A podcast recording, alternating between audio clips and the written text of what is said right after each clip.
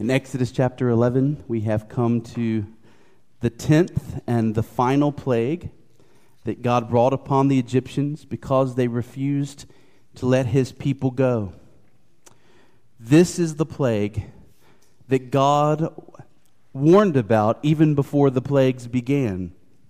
Uh, way back in Exodus chapter 4, God had said to Moses, Then you shall say to Pharaoh, Thus says the Lord Israel is my firstborn son. And I say to you, Let my son go that he may serve me. If you refuse to let him go, behold, I will kill your firstborn son. The Lord was very patient and very forbearing. Through nine lesser plagues, God has given Pharaoh and all of Egypt notice and opportunity to do the right thing. But God's patience with rebellion is not infinite. Righteousness demands that God's patience have a limit when it comes to sin. God would not be a good God to have infinite patience with sin. And so now God's patience has run out, and the God who is slow to anger unleashes this tenth plague upon the nation. What do we see this morning? We saw that God revealed to Moses that this would be the final plague. After this plague, Pharaoh will let the people go. We've seen that this plague took place at midnight, in the middle of the night, the time when the Egyptian gods were said to do battle. Yahweh, Jehovah, went to battle against every revered spirit of Egypt and he proved that he is the sovereign Lord of the universe. We've already noted just how devastating this 10th plague was. The heartbreak of so many lives lost, including infant boys and little boys and teenage boys, and we think probably even grown adult men who were firstborn sons. Words cannot convey such hurt.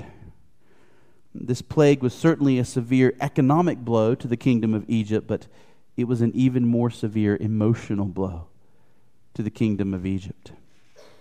And we have seen, and we'll spend more time later on the remarkable fact that God's people were spared from this terrible plague. And they were spared not because they were undeserving of this judgment, they were sinners too. They were spared because God had set his love on them. God had made Israel his people. He adopted them as his own children. He declared Israel to be his firstborn son. God had a special love for that ancient people, Israel, and he therefore made a way for them to be spared from this judgment through the blood of a lamb.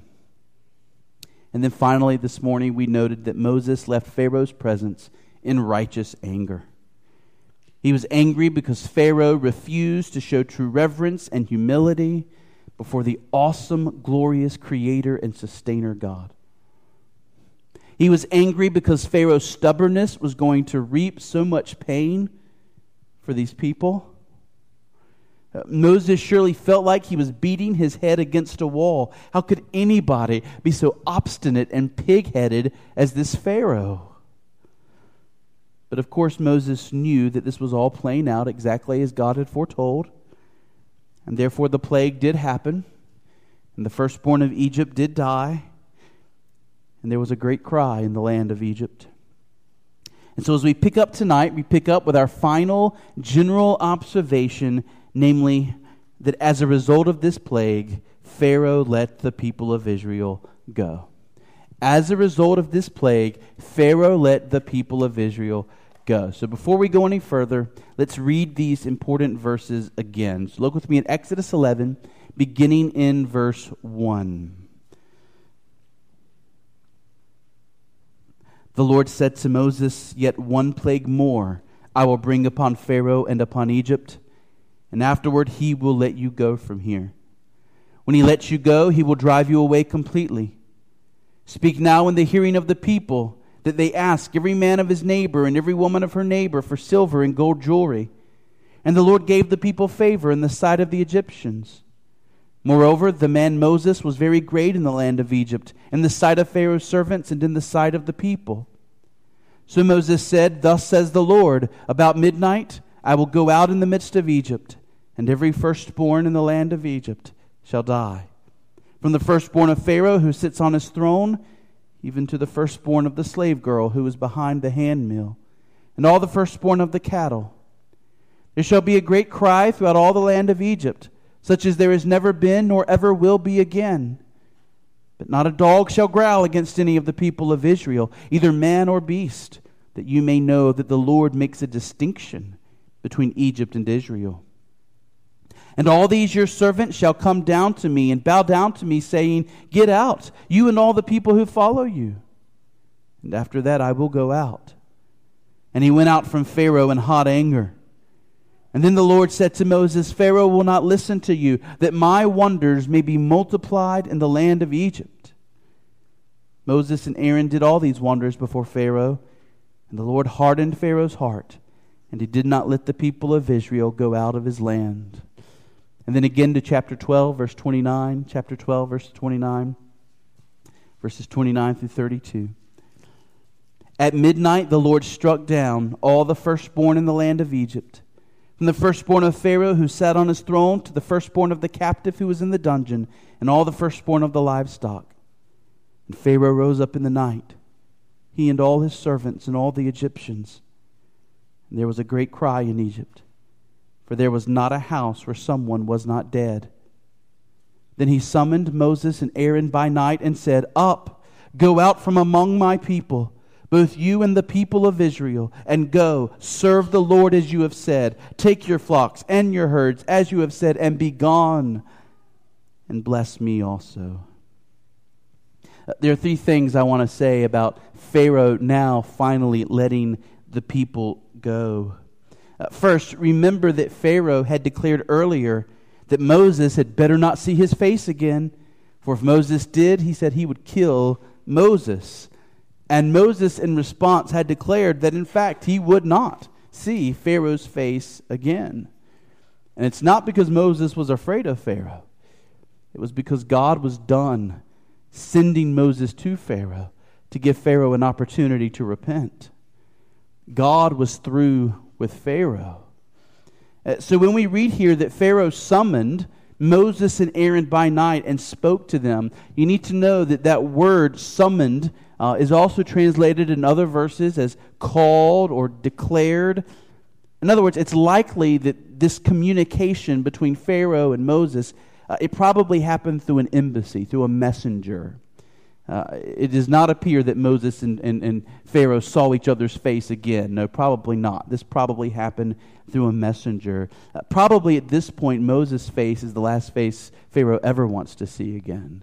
Um, Moses' face will haunt Pharaoh for, for the rest of his life. Uh, the second thing I want us to note is that Pharaoh has now truly come to a place of full submission. He's no longer seeking to wrangle with God. He's no longer seeking to be at the bargaining table with God. Remember the stipulations that Pharaoh kept trying to, to put on the table after the other plagues. Moses, I'll let your people worship their God, but only within the land of Egypt. Or then later he said, Moses, I'll let your people go, but only the men, the women and children must stay behind. And then later it was, Moses, I'll let everyone go, but your flocks and herds must stay here in the land of Egypt. But now, finally, Pharaoh seems to have learned his lesson. The creature doesn't bargain with the creator, the clay doesn't dictate dictate terms to the potter. Even the most powerful earthly king is in no position to wrangle with Almighty God. And so, after this final plague, we hear the full concession of Pharaoh Up, go out from among my people, both you and the people of Israel. Go, serve the Lord as you have said. Take your flocks and your herds as you have said, and be gone, and bless me also. And then the third point I want to make here is about those words of Pharaoh at the end of verse 32 Bless me also. In those words, we see the utter victory of God over Pharaoh. Because Pharaoh now sees himself as a man in need, and he calls for Moses and Aaron to cry out to their God on his behalf. Now, it's important to note that this is still not true repentance on Pharaoh's part. Uh, once someone finally comes to grips with the awesome power of God, they can go one of two ways. They can either submit to this awesome Almighty God and love this God and serve this God, or in their bitterness and rage, they can play the fool and they can continue to attack this God even though they know they will lose in the end. Satan knows his theology better than any person in this room. At the end of the day, Satan knows he cannot win in his rebellion against God. But Satan hates God so much that his bitterness and his rage blind him and make him act in irrational ways. Satan is going to keep fighting against God, fighting against God, fighting against God, though he knows deep down he cannot win until the day God utterly destroys him. That's the path that Pharaoh begins to take. He now acknowledges that God is true and almighty and sovereign. But rather than now follow this God and trust this God and worship this God, he's going to grow in his anger until he mounts his chariot and he leads his forces in a desperate pursuit against God's people. But for now, where we are in our passage, Pharaoh has come face to face with the reality that Yahweh, the God of Moses, is the true and the Almighty God. Okay, so that leads us into our next question. Who is the Egyptian deity being assaulted by this final plague? Every one of these plagues has struck at one of the central gods of Egypt, revealing their powerlessness. Which God is being assaulted here? And the answer, of course, is Pharaoh. Because remember, Pharaoh was worshiped as a god by the Egyptians. He, he was said to be the human incarnation of the chief god Re. Uh, Pharaoh held the staff of Osiris, wielding the power to exalt or to condemn. Uh, in the Egyptian schools, children were taught to sing hymns of praise to Pharaoh. One song of praise was Re has placed the king on the earth of the living forever and eternity in order to judge humankind, to satisfy the gods, to make right happen, and to annihilate wrong, such that he gives divine offerings to the gods, funerary offerings to the blessed dead. The name of the king is in the sky like that of Re. He lives in joy like Re Horakti. Nobles rejoice when they see him. The populace gives him praise in his role of the child. And that's how Pharaoh was known as the, the child of Re, the, the son of God. That's how they would have referred to Pharaoh. I think I mentioned last Sunday night that the children of Egypt were taught to pray to Pharaoh. And they would pray, Attend to me, rising sun that illuminates the two lands with his comeliness. O solar disk of mankind that dispels darkness from Egypt. The nature is like unto thy father Re, who arises in heaven. How interesting that the children of Israel were taught to pray to Pharaoh, and now we have Pharaoh saying to Moses, Pray for me. Go to your God and pray for me. On a practical level, no God in Egypt had more prominence than Pharaoh himself. And yet, what happens in this 10th plague? Well, if I'm right about the timeline, then the Pharaoh that we're talking about here is Pharaoh Thutmoses III. Pharaoh Thutmoses III. He was the most powerful of all of Egypt's pharaohs. He reigned when Egypt was at the very height of its power, the largest extent of its empire. And we know from Egyptologists that the firstborn son of Pharaoh Thutmoses III, a boy whose name was Amenemhat, was set to become Pharaoh after his father. But somewhere between the 24th and the 35th years of his father's reign, Egyptian scholars tell us that this firstborn son died. Now, the year that most people think the Exodus events happened, 1446 BC, falls right into the middle of those years where they say this firstborn son died. Pharaoh's own son, the future king of Egypt, the, the future God of Egypt, was struck down by the true God. And thus, the Pharaoh this mighty God of Egypt was shown to be powerless even to protect his own son. It's no wonder that so many Egyptians gave their jewelry and their riches to the Israelites and urged them, Please leave our kingdom. Leave now. Go away. No wonder we hear Pharaoh saying, Up, leave immediately, take whatever you need, take your cattle, take your herds, get out of here. It's no surprise that many Egyptians actually joined the Israelites, became a part of the Israelite nation, and took their God, Yahweh, to be their own God. God showed that he was sovereign even over Pharaoh. Now, all through this series, we've noted how the book of Revelation looks back on these plagues as a picture of the last days. Um, the plagues were given as a warning sign of a great final plague to come. And so also there are plagues happening in our day crying out to us of a final judgment to come. What is the prophetic lesson of this tenth and final plague? What is the message of this plague for us? It's very simple. A day of final judgment is coming. A day of final judgment is coming. This truth was central to the teaching of Jesus. You say, Justin, I'm so tired. We've been talking about judgment, judgment, judgment, and all these plagues. Friends, do you know who taught most about judgment? Jesus Christ. He talked about it all the time. It was not a peripheral part of his teaching. It was not a, a, secondary doctrine. Christ came to earth, and in his teaching ministry, what was his message? Repent, for the kingdom of heaven is at hand. The last day has come. And when the last day ends, judgment will be here.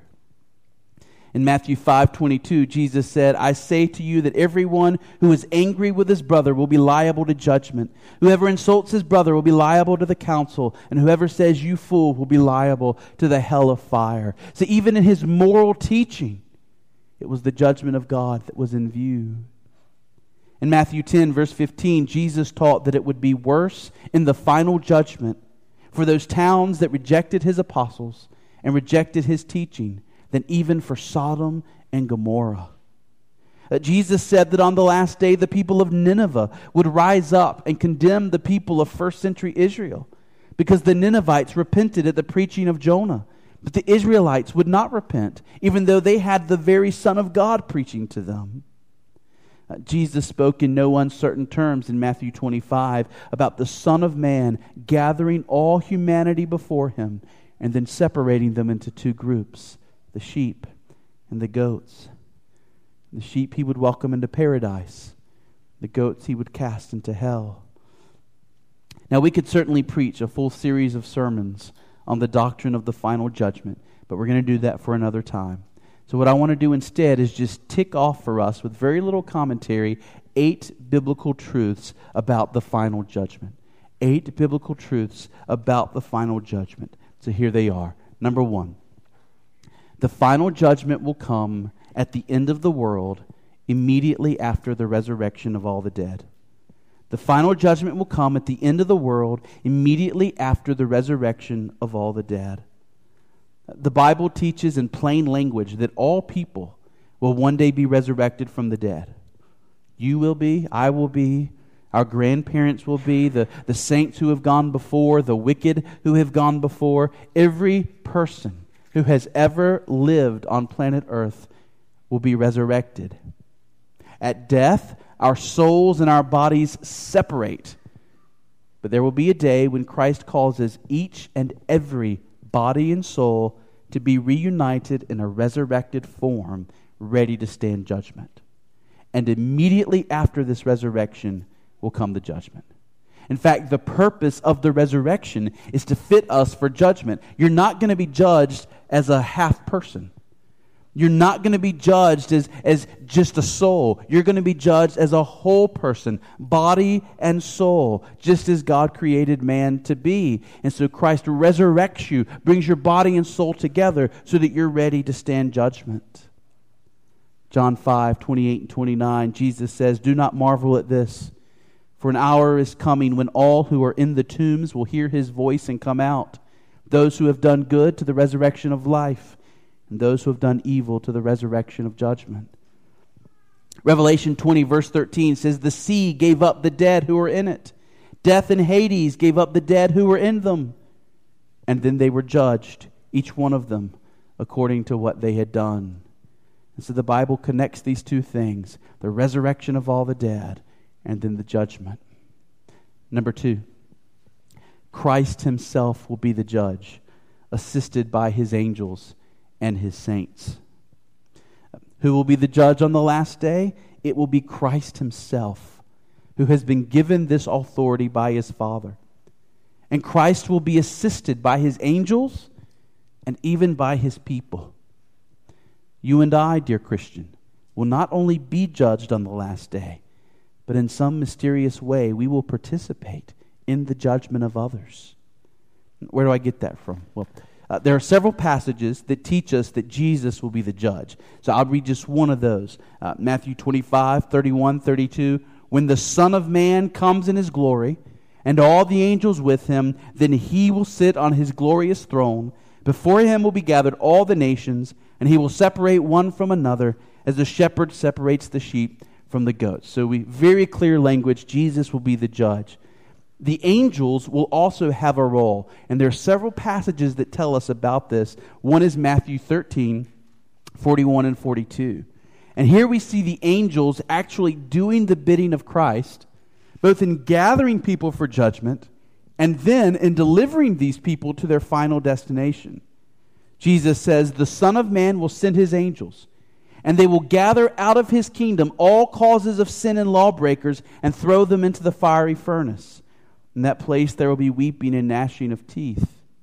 Uh, other passages in Matthew's gospel give the same idea. The angels gather together people for judgment, and then the angels actually deliver those people into heaven or into hell.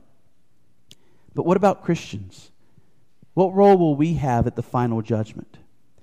Well, besides being judged ourselves, there are at least two passages that indicate that we will assist Christ in judging. Perhaps most astounding is 1 Corinthians 6, verses 1 through 3.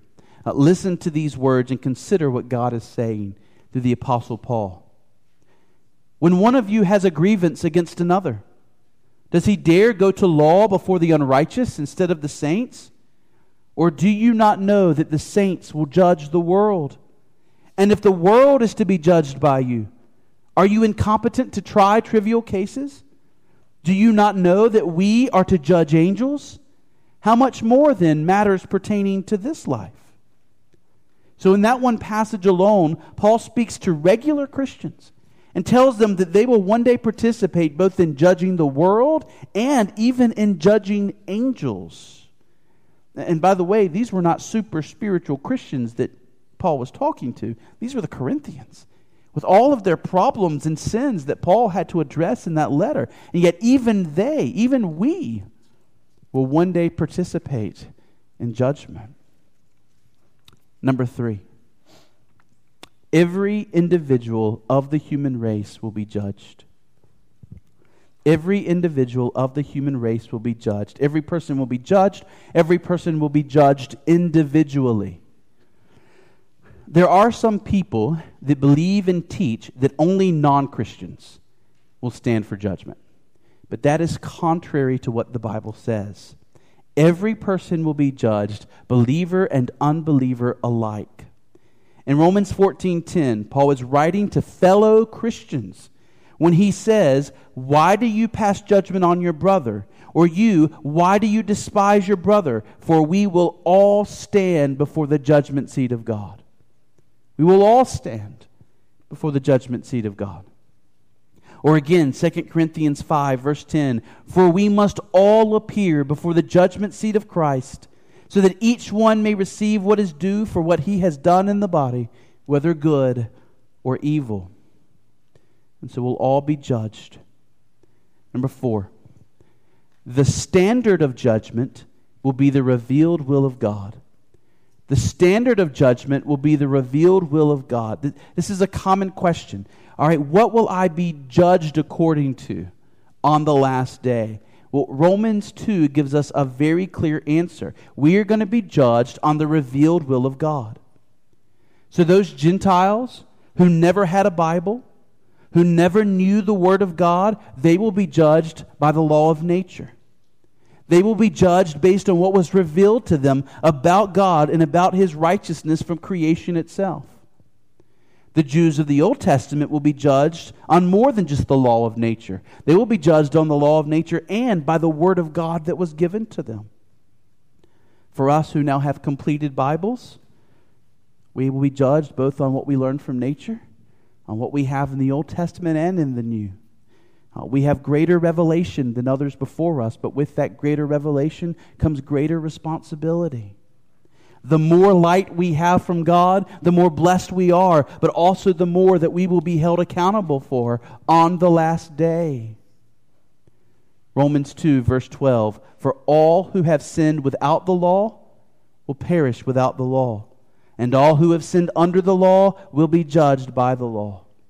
And in this way, each person will be judged fairly and righteously, and every person will be found guilty before Almighty God, because all have sinned and fall short of the glory of God. Number five, every part of our lives will be judged. Every part of our lives will be judged. Our thoughts, will be judged. Uh, 1 Corinthians 4, verse 5 Therefore, do not pronounce judgment before the time, before the Lord comes, who will bring to light the things now hidden in darkness and will disclose the purposes of the heart. Then each one will receive his commendation from God. You see, you and me, we see the outward acts of man, but on the last day, on the day of judgment, the, our inward thoughts, our motives, our intentions will be brought into the light and judged. Our words will be judged. Matthew 12, 36 and 37, I tell you, on the day of judgment, people will give account for every careless word they speak. For by your words you will be justified, and by your words you will be condemned. We've talked about before that the average person speaks 10,000 words a day. Um, if a person lives 80 years, 10,000 words a day, that's 282 million words for which they will give an account. Surely the wise man is the one whose words are few.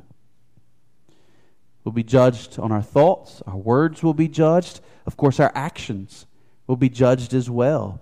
Uh, Matthew 25, then he will say to those on his left, Depart from me, you cursed, into the eternal fire prepared for the devil and his angels. For I was hungry, and you gave me no food. I was thirsty, and you gave me no drink. Notice, by the way, that those are actions of omission. Those are things that should have been done that were not done. And even that will come into the judgment. Not just the things you did, but the things you didn't do that you should have done. Uh, perhaps we also need to mention that even those things said, thought, or done in secret will be made known and judged. Uh, several passages teach this. One is Ecclesiastes 12:14, the very last verse of the book of Ecclesiastes. It says, "God will bring every deed into judgment with every secret thing, whether good or evil.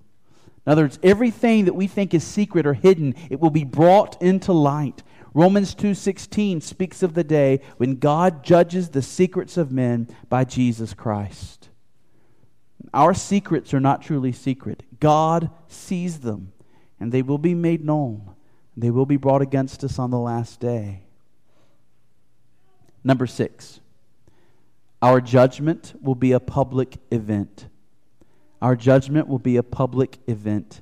In fact, the Bible presents the day of judgment as the ultimate public event in which the entire human race is gathered together, as well as all the heavenly hosts, to witness the judgment. Uh, your judgment will not be held in the privacy of a judge's quarters but in a gathering of all God's created intelligent beings. Now you say, Justin, if all people are going to be judged that way individually, it's going to take a really long time. Maybe so. Or maybe there are factors in play that we don't fully know or understand. Time is one thing we'll have plenty of at that point. Eternity will be before us, either in heaven or in hell, but each of us will be judged, and each of us will be judged publicly. Why? Why public judgment? So that the God who we have disobeyed and dishonored will be publicly glorified in the sight of all.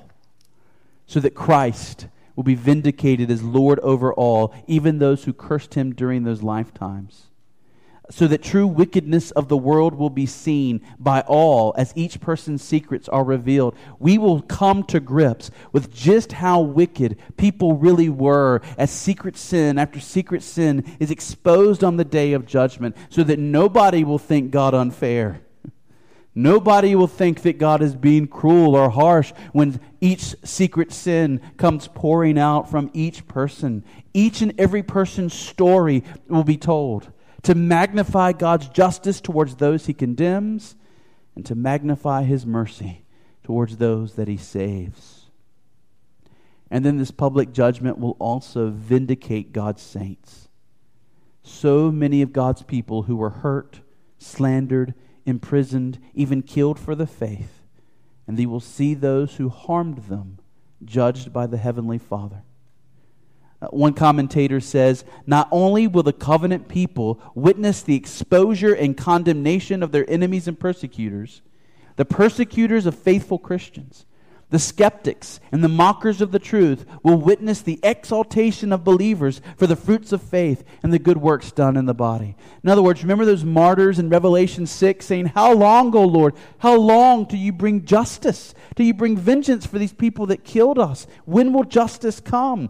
On this day, those martyrs will see justice brought. But not only that, those people who criticized Christians, who made fun of Christians, who said, You're foolish, you're narrow minded, you're, you're living in past times, thinking they're, they're going to see God honor those Christians and reward them. It is a day when the tables are turned. It is a day when the humble shall be exalted, the meek shall inherit the earth and the wicked, the proud, and the, ba- and the boastful shall be abased. And all who laughed at true religion, all who sought to demean God and his Christ, will be publicly cast into hell. Number seven, the verdict of Christ will be final and irrevocable or irrevocable. Um, there is no court of appeal. There is no higher authority, no supremer court to turn to. No pleas for mercy will be heard any longer. No excuses will be accepted. Jesus Christ is Lord of all. It's an office he earned as the Son of Man, living the life we've all failed to live. He earned his spot as judge over all. His decision will be the right decision, and his decision will be the final decision. And number eight, the final judgment will put a final end to all rebellion against God. The final judgment will put an end to all rebellion against God. Uh, one writer says, For thousands of years, God has showed patience and long suffering to a wicked world. He has blessed the wicked with sunshine, rain, food, and delights of every kind beautiful beaches, lovely sunsets, family, friends, enjoyments, great food, fun, vacations, laughter, and merriment. But a day is coming when all rebellion will be crushed. For the unrepentant, the good times will come to an end. The doctrine of the final judgment is a total repudiation of evolutionary, cyclical, or Manichaean concepts of history that is, views of history that don't have an end point. Uh, there has been a long day for sinning, therefore, God has ordained a special day for punishing. The definitive victory over evil that Christ achieved at the cross becomes a perfected reality on the day when the sheep are forever separated from the goats. Mount Hermon, the ultimate message of the ten plagues and the ultimate message of the tenth plague is that a day of judgment is coming for us too, and that we must make all due preparations right here and right now. How? Well, let's close our sermon tonight with the tenth purpose of these ten plagues, and here it is God ordained these plagues to preach the good news that through the blood of God's appointed sacrifice, his people will be spared in the final judgment. Hear that again. This is the glorious news. This is the, the good news that the ten plagues have been leading to. It's, it's been judgment, judgment, judgment, darkness, darkness, black, blackness. And then, and then what's it all for? It's all to create a backdrop so that God can preach the gospel in Exodus chapter 12. The ten plagues happened in order to preach the good news that through the blood of God's appointed sacrifice, his people will be spared in the final judgment. This is where the whole story has been going. This is where we've been building to. And this is where we're going in the next week or so. The glory of the Passover miracle is before us. But here's the bottom of it all Jesus Christ is the spotless lamb that was slain for sinners. And if you believe in him, if you trust in him, if you give yourself in love to him, then your sins will be washed away. Your guilt before God will be gone, and you will be found blameless on the day of judgment. The righteousness of Jesus Christ will have been imputed to your account. You will stand before Christ on the last day, his grades on your report card. Christ himself, your judge, will also be your Savior and he will welcome you into paradise. There is only one way to pass through the judgment into the promised land, and Jesus Christ is that way. Through Jesus, the waters of God's wrath pile up, one on this side, one on that side, but you walk safely across into the promised land. So if there's anyone here and you've not turned to Christ as your Savior, as your security on the day of judgment, as the one who is the captain of your salvation to bring you safely home, I would urge you to turn to Christ tonight. Amen? Amen. Let's pray.